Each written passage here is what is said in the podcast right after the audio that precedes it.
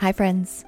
Welcome to Preacher, a podcast designed around the reality that many of our churches are shrinking because we haven't created a place where everyone can belong. So, if you're seeing that reality in your own church, or you've experienced that and left the church, this podcast is for you. Welcome. I'm your host, Jen Hale Christie, and this is season four.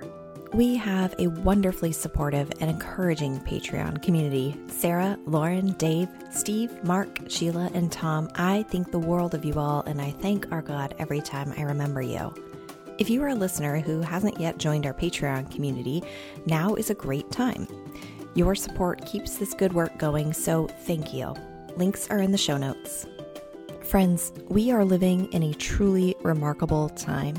Never before has the future seemed so uncertain. And what better time to be dwelling in the book of Acts among a people who were living in unprecedented times? May we find ourselves in these stories as we find ourselves in God's story. Our guest preacher today is a dear friend of mine, Dr. Sarah Barton. Sarah preached this sermon for the Camarillo Church of Christ in Southern California just before the quarantine started. I asked her to share it with us for the podcast, and in our interview, we talk about some further implications of the text and the message for us in the midst of quarantine and for when we are on the other side of this. We recorded our interview on April 18th, so although this episode is going live later on, um, that's your frame of reference for when we're actually having this conversation. Sarah's text is Acts 11, with some reaching back into Acts 10 to talk about three conversions. Let's hear a word. Good morning.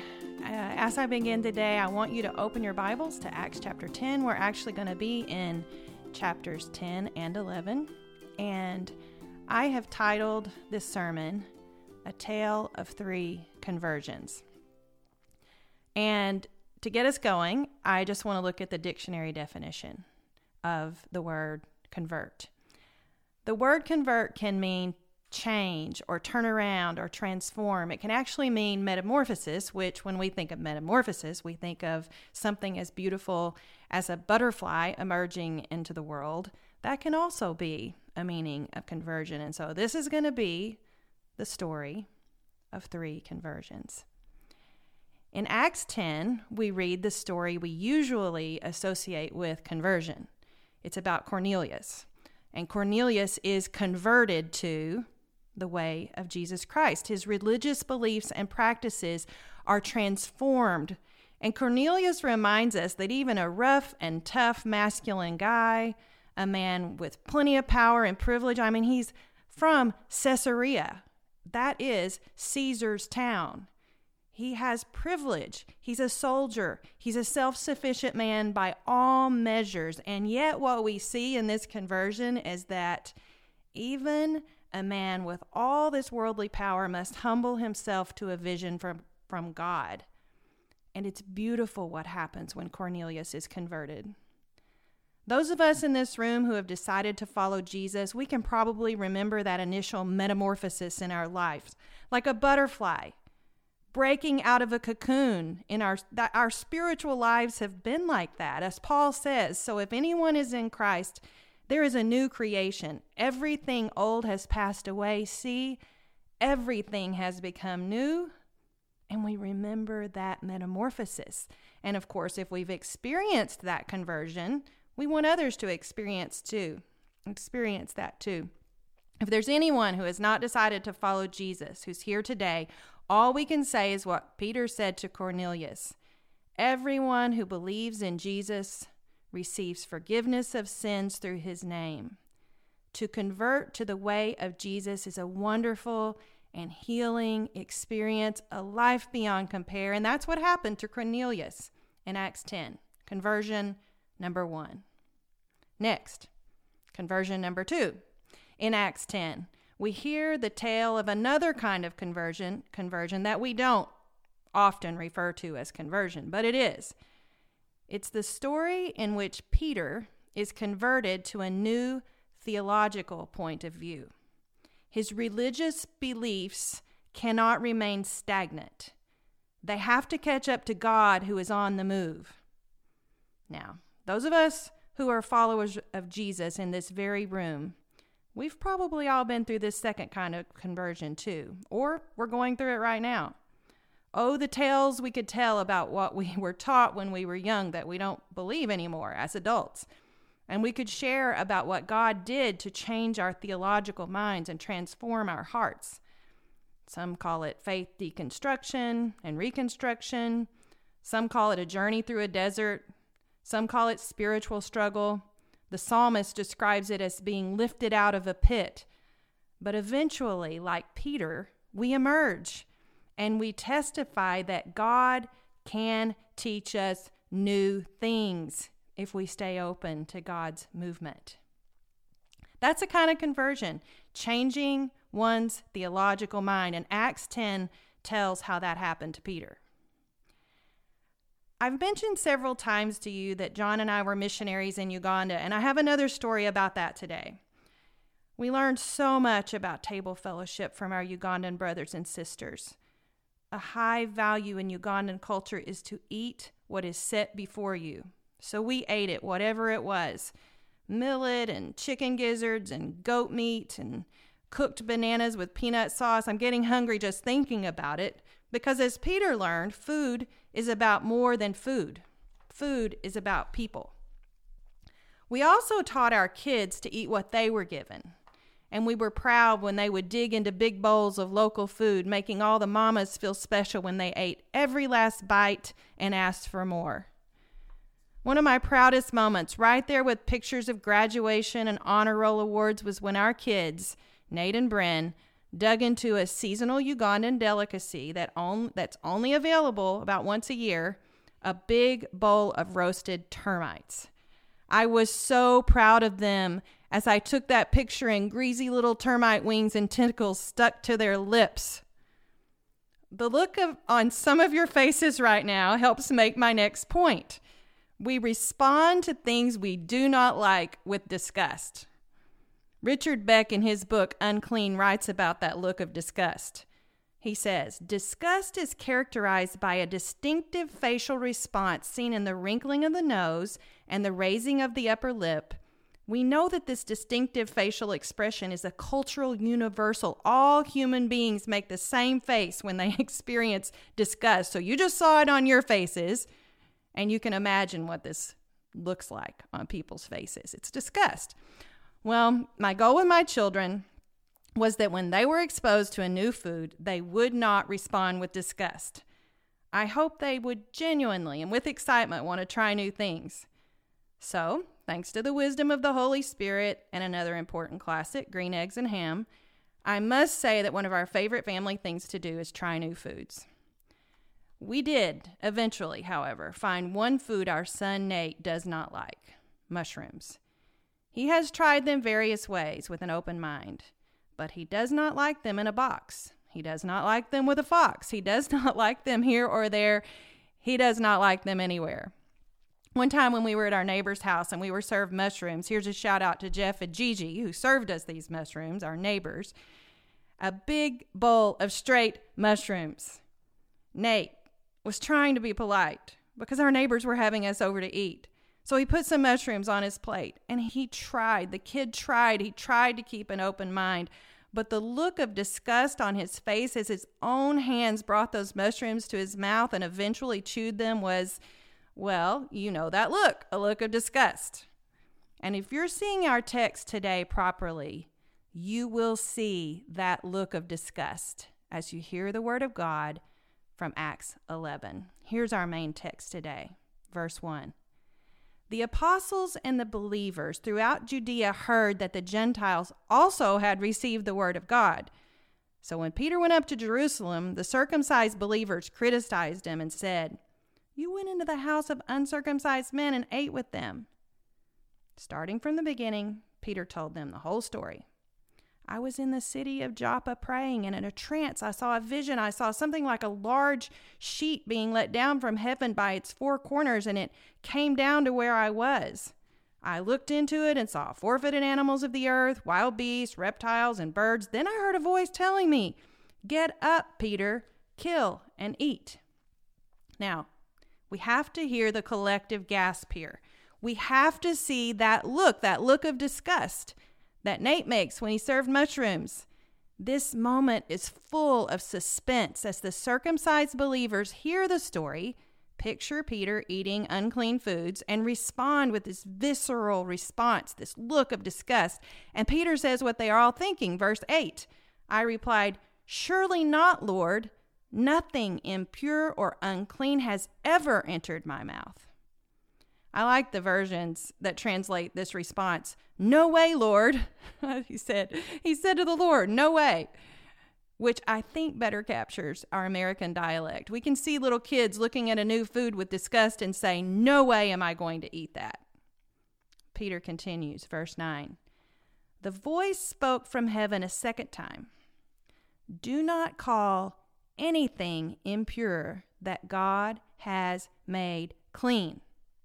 This happened three times and then it was pulled up to heaven again. Now, according to Chris Collins' sermon from Luke 22 a couple weeks ago, we might all hear cock a doodle doo in the background at this point because here it is again. Peter denies three times.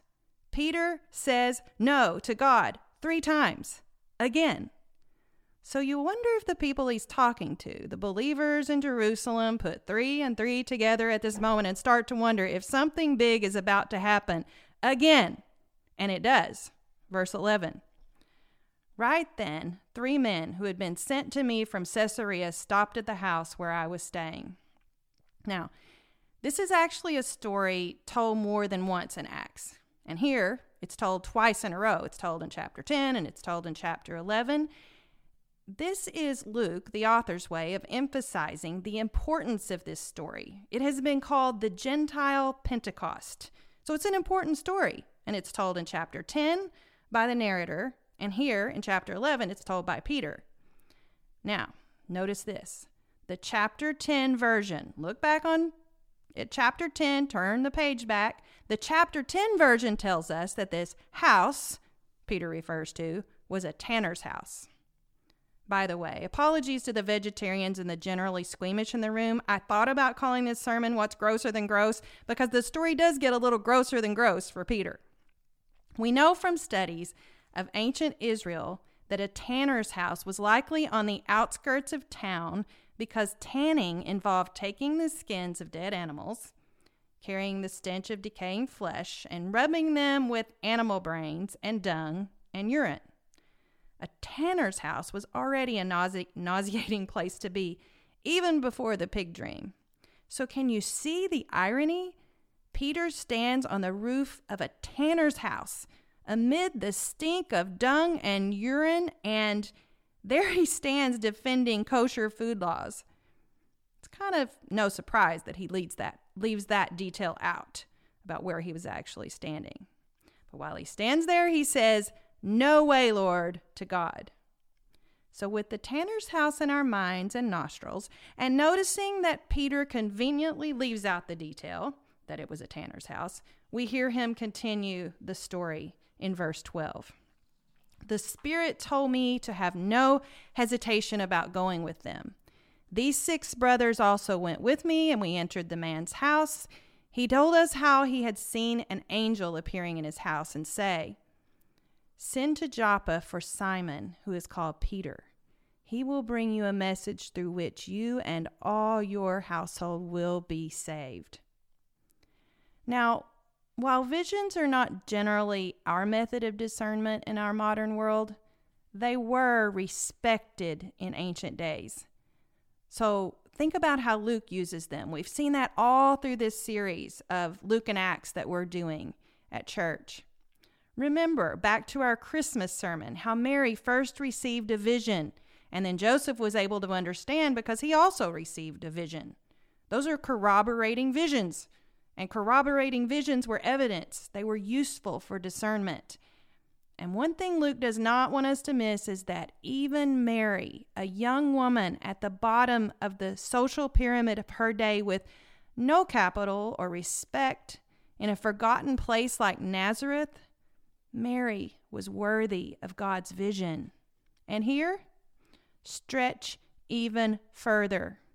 Even a Gentile like Cornelius is worthy, worthy of a word from God. Verse 15 And I began to speak. The Holy Spirit came on them as he had come on us at the beginning. Then I remembered what the Lord had said John baptized with water, but you will be baptized with the Holy Spirit. So if God gave them the same gift he gave to us who believed in the Lord Jesus Christ, who was I to think that I could stand in God's way? When they heard this, they had no further objections and they praised God, saying, So then, even to the Gentiles, God has gr- granted repentance that leads to life. And there, there we have our third tale of conversion. It's probably the most surprising and astounding kind of conversion, if you ask me. Look what happens. An entire group of religious people in unity and oneness change their theological minds together. Anybody who has ever led people through a process as simple as choosing the location for a ladies' retreat knows that getting everyone to agree on anything is a minor miracle. Am I right, Nancy? And here we have God's people agreeing on something far greater the reconciling mission of God for all people. We humans often get caught up on that. Look at history. We get caught, caught up on who's in and who's out, who's right and who's not, who's good and who's bad. This passage is obviously about more than Peter's dietary preferences. Food for people in ancient Judaism was about much more than food. Who you ate with was about acceptance and equality in relationships. So when Peter stood on that roof and said, no way, Lord. And later, when the circumcised believers were questioning and criticizing, criticizing him for it, it was not just about the food, it was about the people. They weren't just turning up their noses at mushrooms and termites, they were disgusted by people. They were disgusted because of human beings they considered unclean. And the point is that God shows no favoritism the universal goal of the blessing and call of Abraham, all the way back to Genesis 12, is ultimately to bless all people in all the world. And in Acts, the first Jesus followers had to figure out how to catch up with God's purposes because God was on the move. When Luke constructed this passage in Acts, he was very specifically deciding to tell this story twice. He did it on purpose. This story is so central to Acts and to the gospel in the big picture that it needed to be double underlined. It's highlighted before highlighters. That's the way Luke decided to do it. And why would he do that? This story is repeated two chapters in a row for a reason. Luke double underlines it, that tricky process of human decision making at a time when the church was called to include people they did not want to include. Luke is showing us how the church took a risky step involving great struggle, requiring them to fundamentally reinterpret important beliefs. Many of you are longtime members and devoted servants in the church, and if anyone knows of the great struggle in the church to fundamentally reinterpret some long held beliefs, it is you, it is us. And here's one thing we can all agree on when God moves in new and unfamiliar ways, everyone is not always happy about it. There is almost always resistance. And this text asks us a hard question Are we capable of praise if God shows us something new? Look at the end of the passage. The believers in Jerusalem praise God. They praised God because they realized they had been wrong about who was in and who was out. The gospel teaches us that keeping up with God's love has always stretched God's people to change. So, we must keep studying the scriptures, always studying the scriptures, always studying the prophets. And we have to learn how to recognize the Holy Spirit because the mission of God is led by the Holy Spirit. Acts, I like to think of Acts as the acts of the Holy Spirit. that kind of discernment is not a heavy burden, too much for us to bear. It is not impossible. There's no controversial mountain we cannot climb. There's nothing to fear. For this is the joy of our lives together, participating in the ongoing life and mission of Jesus Christ through the power of the Holy Spirit in Southern California in 2020. So we've seen the tale of three conversions, and now we add a fourth. One, the metamorphosis, the breaking open of the life of the soldier Cornelius. Two, the breaking open of Peter's life. Three, the unified breaking open of a community of Jesus followers. And four, may we see today the breaking open, the conversion of our own lives like butterflies emerging into the week before us. And when that breaking open happens, when the Holy Spirit reveals to us how we need to change for the mission of God to happen, may we praise God, saying, So then, even to those we had counted out and left out, God has granted repentance that leads to life. I'm here with Dr. Sarah Barton, all the way from Pepperdine University. Sarah, welcome. Hey, Jen. It's great to be here. It's so good to see your face. Good to see you too. Our audience doesn't know this, but we've been friends for many, many years and worked together at Pepperdine for a short time. And it's just so good um, to stay in touch and so good to hear your preaching voice again. I'm glad um, to see you and hear you too, especially because we are recording during our coronavirus, um, you know, social distancing. So it's just good to see a person. um, it's great yes. to see a person. So, yeah. okay, so Sarah, tell us uh, a little bit about where you're located and what you do in your day to day life pre quarantine. Yes, yes. Well, I'm the university chaplain at Pepperdine University, which is in Malibu, California. And being a chaplain, um, of course, means tending to students. And that's what people often think of, and to the lives, especially spiritual lives of students. Um, and it also means interacting with the um, the academic community, the professors, the people, the staff, the counseling center, all the people who work to care for students together. So I'm involved with um, partnerships all across the university, including five, Pepperdine has five schools. So we often think of undergraduate students, but I work with students in professional schools, students who are, um, you know, biz- working in businesses by day and going to school by night, and mm-hmm. all kinds of students. So, so it, it it sounds like a pretty big job, but the reality is it's an even bigger job than it sounds like, right? it, is a, it is a big job, and it's a great job. Well, I'm so glad you're there. I know that the Pepperdine community is blessed by your presence and your leadership, and you've done such great work since you've been there. Thank you. Okay, so let's talk about the sermon.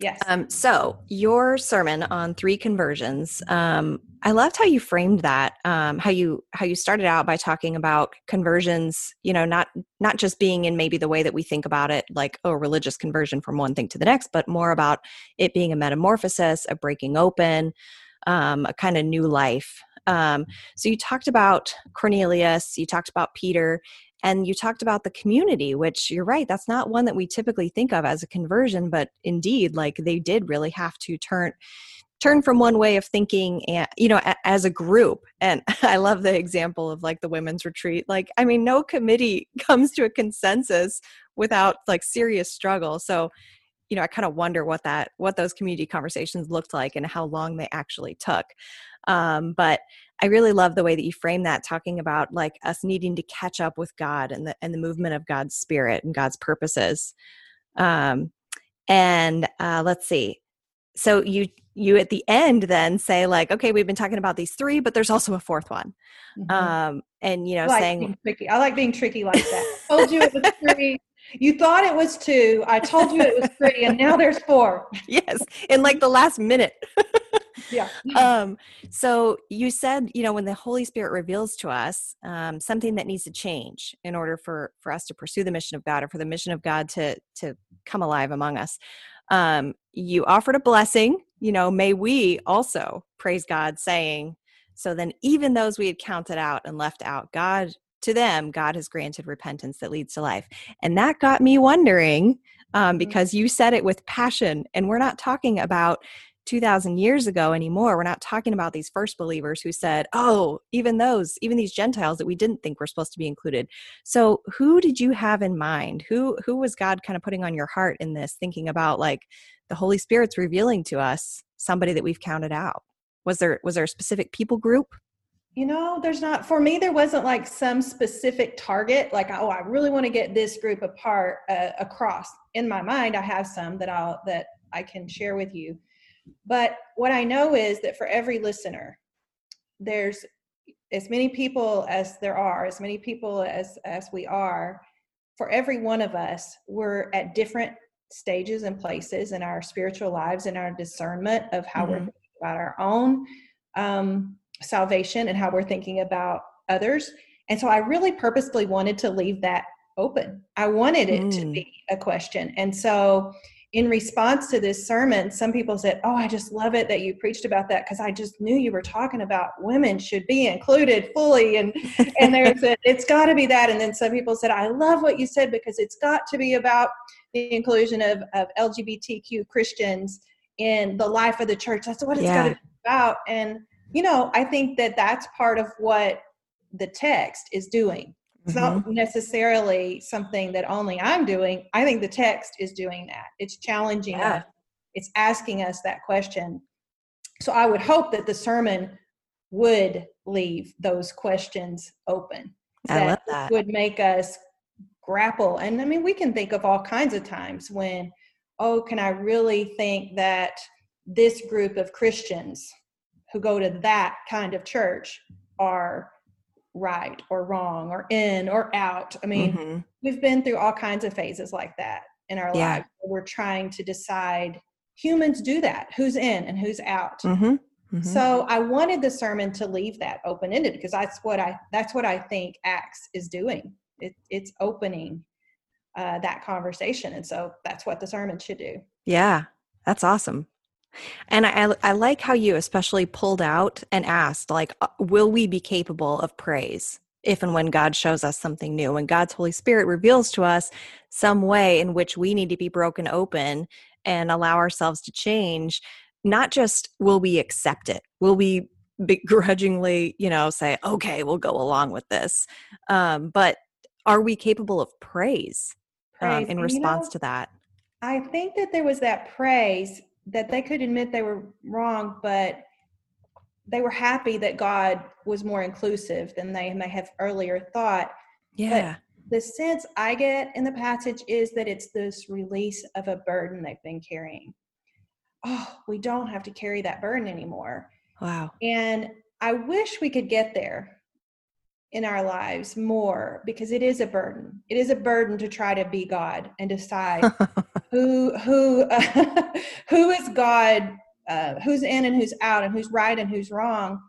Of course, we have to um, we have to make hard decisions in this life. I'm not saying there aren't times to have hard conversations, but when we try to be God and and make the decisions that are really God's to make, mm. um, I mean, God is ultimate the ultimate judge. And yeah. so there are things i just think we cannot know for certain. And so i think what a burden to let go of to not have to know like pete enns he has a book called the sin of certainty. Isn't that a sin to be so certain and so sure the sin of certainty that we need and what a burden and, and what what a hard thing that we live with. So i think like Acts 11 is just this dramatic story. I mean, there's not, of course, the Bible is full of just awesome, awesome stories, but think of the dramatic elements of this story things you see and smell and this these looks of disgust on people's faces these like Peter is in hot water with some people, and in the, like for religious people, the worst kind of hot water. He's getting critiqued theologically, and he has to give an explanation. Yeah, and there are all these reactions, and there's celebration at their at the end, and there's glorifying of God. Like this short story, Acts 11, 1 to 18, and of course it's connected to, to chapter 10, it is so full of so much. And that to me seems like the human experience. Yeah. I wanted to capture that in the sermon, or I think we should try to capture that in a sermon on Acts 11, because um, it's just, there's so much going on there. Yeah, yeah. And yeah, and I mean, you made the point that we really have to keep studying the scriptures, maybe even especially the prophets, um, as as a way to continue to stay in tune with what God is about. Um, and, you know, having that theological imagination to look around us and see where the Holy Spirit is at work and where God is already ahead of us, saying, come on, catch up.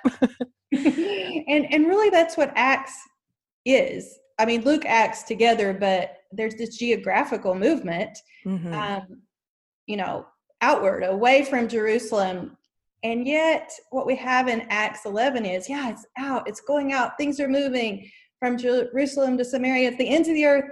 And yet, there's a circling back and mm. coming back here in chapter 11, back to Jerusalem to have a little talk. and to me, that's what the spiritual life is like. My spiritual life is like yeah. that. It's not certain. It's not always like I circle back to things. I come mm-hmm. back to them and at least in my ministry context, um, that's the reality for a lot of people that I'm pastoring and um, serving as their chaplain. They're discerning students, 18 to 22 year olds who I'm around a lot, not them exclusively, because we all do this, but they're in a time of life where they're really discerning what they believe and what they were mm. um, their parents what they were taught in high school what their parents taught them what their um, youth pastors uh, taught them. And it's natural that they would go through a time in their lives where they're reviewing what they believe and they're having yes. all these experiences and meeting new people who um, who might believe and been taught that might have been taught something differently than they were. So this passage to me is just I don't know. It's very helpful for ministry because it captures what it's like. I mean, poor Peter you know you just think he gets pushed and he gets pushed some more and he gets pushed some more. And um, that that little element i don't know if you noticed it. I hadn't noticed before i prepared this sermon about the three times. Yeah. He denied jesus three times. We know that story so well from oh, yeah. the gospels. And here he is again saying no no way god. No way. Never not at all three times, not yes. just one, but three times. And that feels real to me. I, I, sometimes God has to come knocking, the Holy Spirit has to come knocking several times for my mm-hmm. for me to get it. And so I just think it's a what Peter experienced.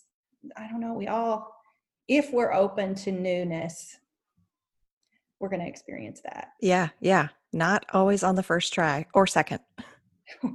yeah. or fourth, as I threw in that four. Yeah. and in community, how hard that is. Oh my goodness, yeah. It's so hard in community. So yeah, and really details. That. So many details missing from that Acts account. So I, I mean, man, to be a fly on the wall as that group sat there and discussed. You know, I'm sure it wasn't an easy. Oh, Peter said that. That's what Cornelius and his household did. Okay.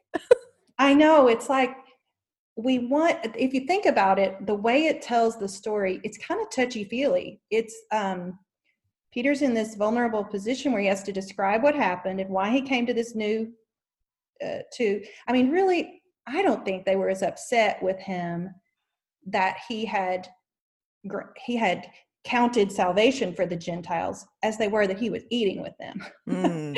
they were so upset about this, uh, about the fact that he was eating with them and he had to establish why he would eat with them. I mean, that was just such a big thing that I don't think we we necessarily from our culture understand that emphasis right. on table fellowship yep. to eat with someone was to share in a specific way and so you know there's this sheet coming down and it's this thing and um, there's this point where um, eh, he says i was looking at it and i saw it and i was gazing that, that emphasis of looking seeing yeah. gazing like that's three different ways of saying I was thinking hard and seeing and trying to look at it from all angles. And it's a it's such a like what we experience spiritually. We see, we look, we try to gaze, and then we we realize, oh, it's not about the food.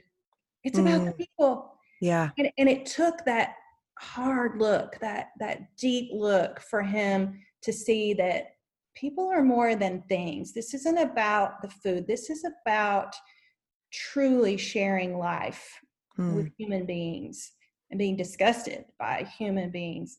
I don't really remember what question you asked, but I, I think that sort of answered it a little bit. it did. It did. Okay, I got one last question for you here.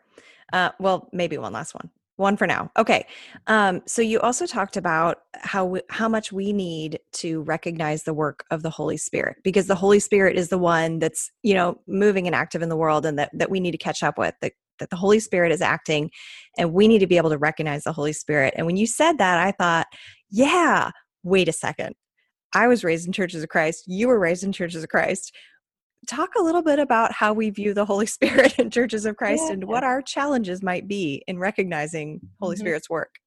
That's where I think I was um, when I started getting off topic on the last question is I was talking about how this is a very touchy feely thing when he says, let me just tell you what I experienced. I had this vision and this person came and I saw this sheet and then this happened and and he gives like what a vulnerable thing to give your testimony. Mm, yeah.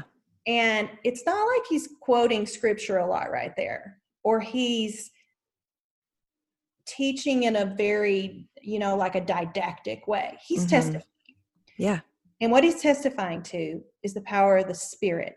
You've seen it before. The Spirit is coming on these people just like the Spirit has come on us. And so I think that that's so central to this story and it does just seem like it happens quickly and they say oh good and you wonder like fly on the wall what really happened and so i think any of us who come from a tradition that has not where we've not experienced what it really means to discern the holy spirit we've mm-hmm. got a lot to learn and um, in especially associated with uh, since the enlightenment and in the western world that's not something we're great at.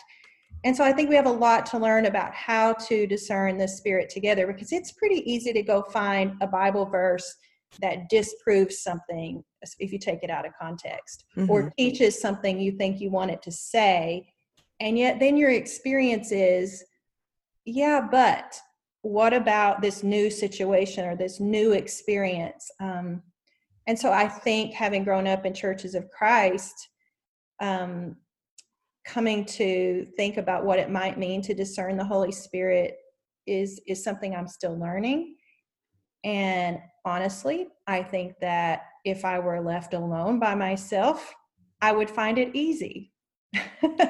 Well say more but, about that yeah but we're not alone by ourselves in this faith we must be together and that's where i think it's hard i think it's what has led to a lot of church splits um, you know, working with college students, I've seen so many students. This is from not just from Churches of Christ, this is from lots of denominations. Um, there's been a lot of pain that people carry because of church splits and church disagreements. And until we can learn how to discern together how to move forward, how to make hard decisions, not just about where to have the ladies' retreat, but like how, who, what are we going to do when a young woman in the church who's a, a, a daughter of one of the elders says, I'm called to preach. And that's not the experience. How are we going to discern that together? Um, other than just to say, oh no, there's one Bible verse for that and we've got it.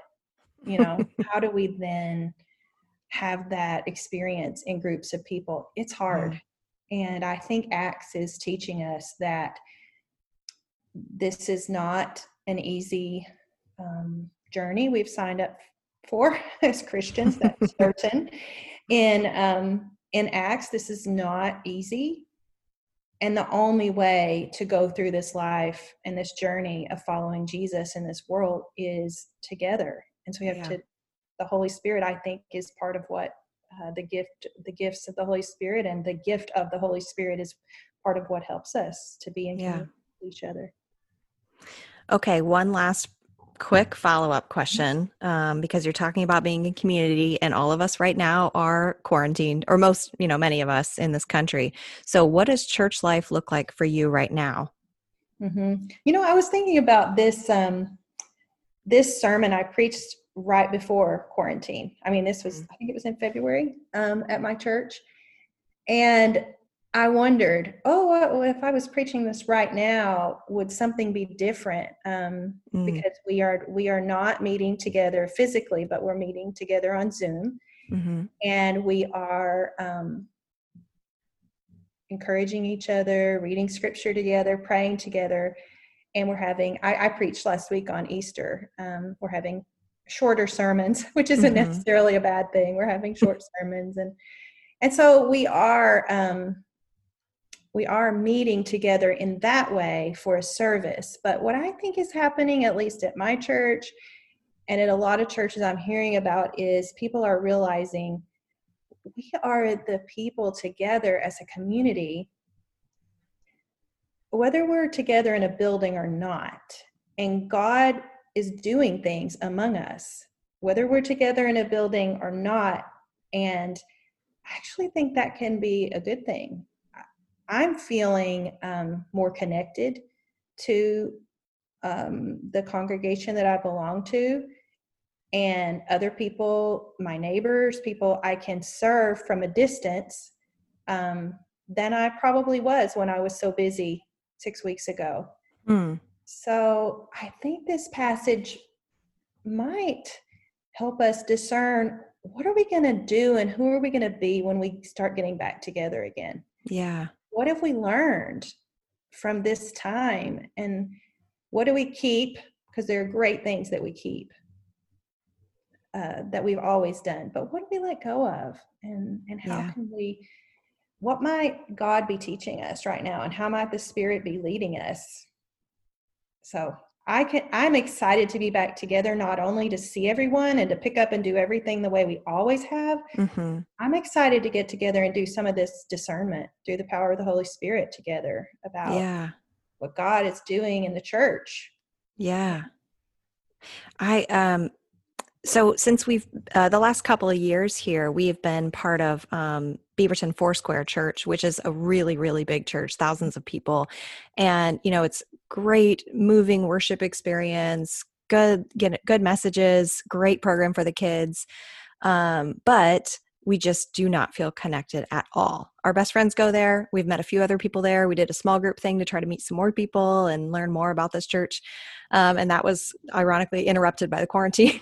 um, we were only halfway through this small group thing. But um, but when this hit, and of course, like this church, you know, it has very high production. Everything is online now. You know, they're doing Zoom calls for for teen stuff and you know videos are coming out for all ages um, every week but they're just we just have not wanted to engage that um, but a couple weeks in we started i, I saw um, in the Conejo Valley Church of Christ, church that we used to be at um, when we were in California uh, for the first five years. Um, they were doing a, an online service um, through YouTube, and we were like, "Oh, let's check that out." And so we did, and we've done that now for the last um, three weeks, I think, two or three weeks, and um, it's been so amazing. Um, I've never done a YouTube live thing like that before, but so we've got like um, the stream is going on the TV, and then I have my phone there where I have the stream on my phone as well. And below is just a constant chat thread.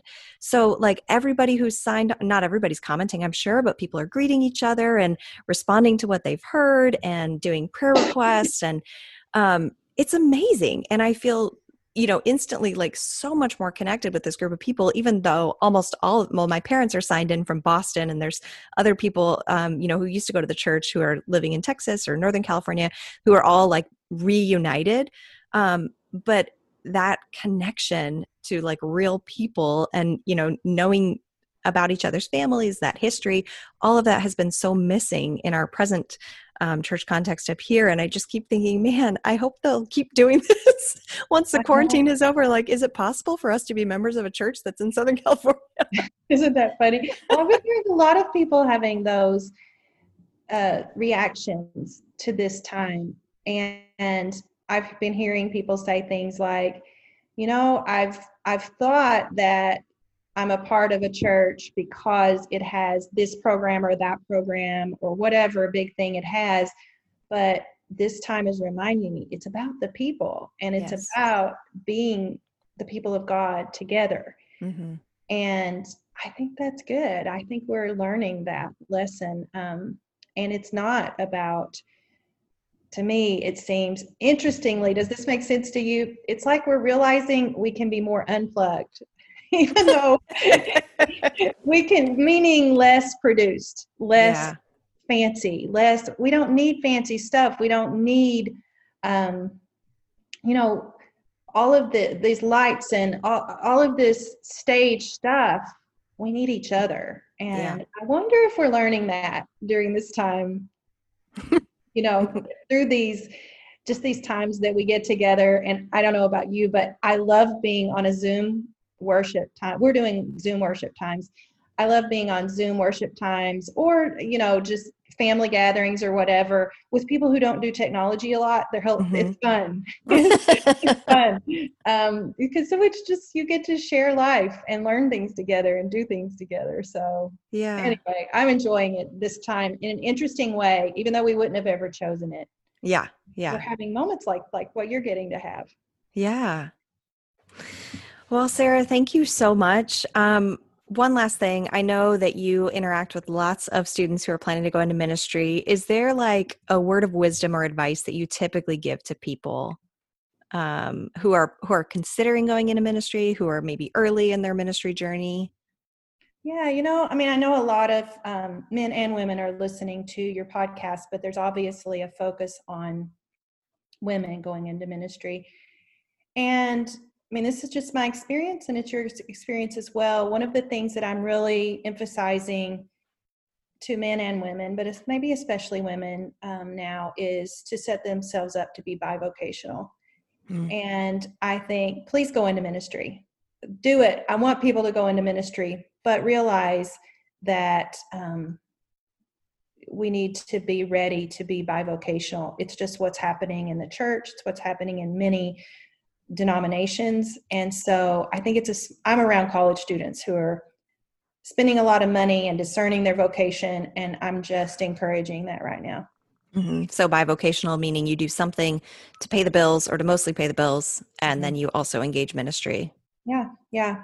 And yeah. if you think you'll, you know, do an undergrad degree, a master's degree, and a doctorate degree like you and I have done, um, and that will for sure result in a full time job, I'm not certain that that's the case for especially mm. women going into ministry. And that may sound negative. I don't mean it to be negative. I mean it to be, um, I, I, think women should be doing ministry degrees um, as much as possible. But when you're in school, you can also do something to be bivocational and have have other ways to support your family and to do meaningful work. Mm-hmm. And so um, that's uh, you know take that as uh, positive or negative i guess people might hear. I see it as positive because i think it's i think it can be the future in which um, men and women who are doing ministry are also very involved in communities. And mm-hmm.